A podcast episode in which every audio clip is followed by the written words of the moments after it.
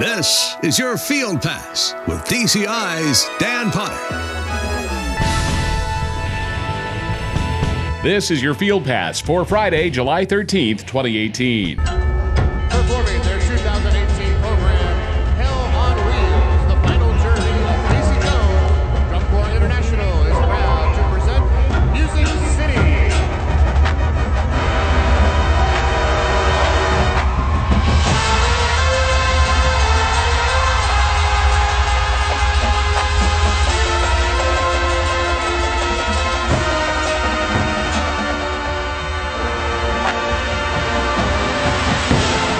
Almost any measure, Music City of Nashville, Tennessee is having a hugely successful first year in DCI's world class. This week, I Skyped with Music City first year director Kent Baker and drum major Patrick Nelson as the corps rehearsed in Georgia. Give me the short history of Music City. Now that you guys are world class, let us understand where you came from, and then, if you would, What's your involvement? How did you get involved with Music City? Well, the short history of Music City is 10 years ago in 2009. A couple of people, Keith Hall and Stephanie Nugent and Mark Gary, decided that Nashville needed a drum corps. So they put the infrastructure together and built an open class corps with 47 people their first year. And it's grown exponentially since then. They've been an open class finalist most of the years they've been in existence. And they've grown so big, so fast that DCI was able to pull the trigger on their world class status on their 10th anniversary, which is this year. This is our 10th anniversary.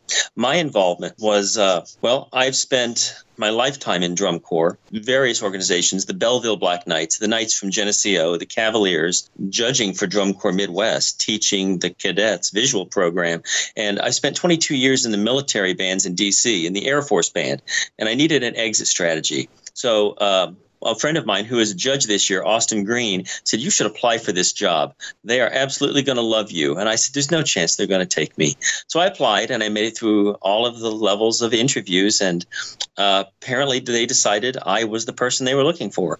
And after being here about six months, I got to say, I spent my life preparing for this job. Mm. You and I marched together at the Geneseo Knights. And, and to know that a former Geneseo Knight is a world class corps director, Kent, I can't tell you how proud not that I had anything to do with it, but as a Knights alumni, I think all of us feel awfully proud of you. I appreciate that. And the truth is, you did have something to do with it. Everybody who built the family, the family that was the Geneseo Knights, um, you know, it made me who I am. You went to the reunion. You saw how many people were there. Yeah. You know that how meaningful that organization was to so many of us. And that's what I'm trying to build here is a family that can come back. We don't have the biggest alumni uh, organization because we're a young corps, but over the next 10, 20 years, I want people to come back here and say that this was the family that gave me uh, a path forward to my life. When you came in and looked around after almost 10 years of existence at Music City, did you see a corps that had done a good job establishing its traditions and its kind of inside stuff, the things that hold that family together? Oh, absolutely. They did things the right way.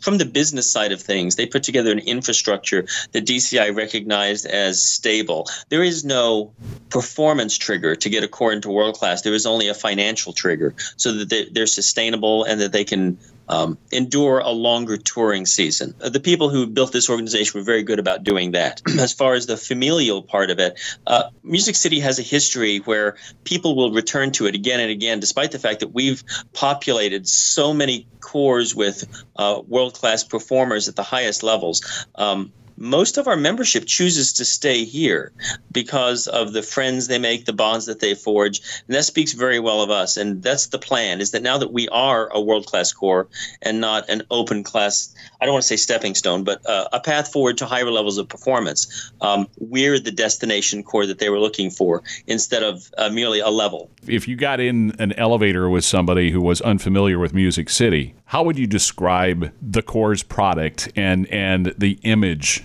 of Music City? Well, we're a family friendly drum corps. We put shows on the field that everybody in the stands can understand. Uh, music that they will walk out of the stadium whistling.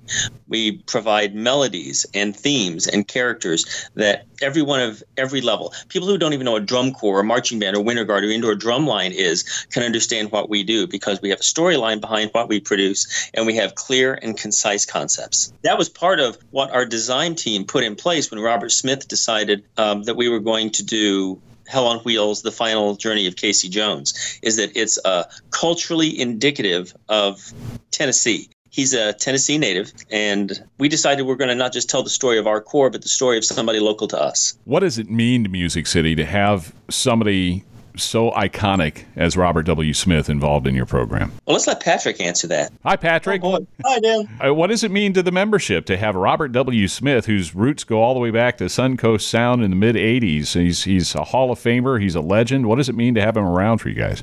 For the members, it's definitely a really great experience to have a legend like Robert W. Smith because he's pushed so many corps with his great music and design. And it really shows the members that we are a world class drum corps and very serious about this show to have someone as great as him on our design team. So, how do you think the season's going? I think it's going really well, both on and off the field. The members are really like bonding very well this year. And our rehearsal etiquette is very great and it's pushing towards a much better end product than we've had in the past. And then the staff and admin teams are working together uh, very well in order to get like everything we need for rehearsal and the schedules are going great. How many years have you been in now? This is my fifth. Can you feel a difference between a world class year and an open class year? Oh, yes. How so? I feel like in the past, there's been a lack of communication, but I feel like this year with the um, new admin in place and we have a really great student leadership team that are really looking out for the members and making sure everybody knows what they're supposed to do, and it makes everybody much happier in the end. Kent, are, are there special, uh, since this is a 10th anniversary year, are you guys doing anything to mark the occasion? We are.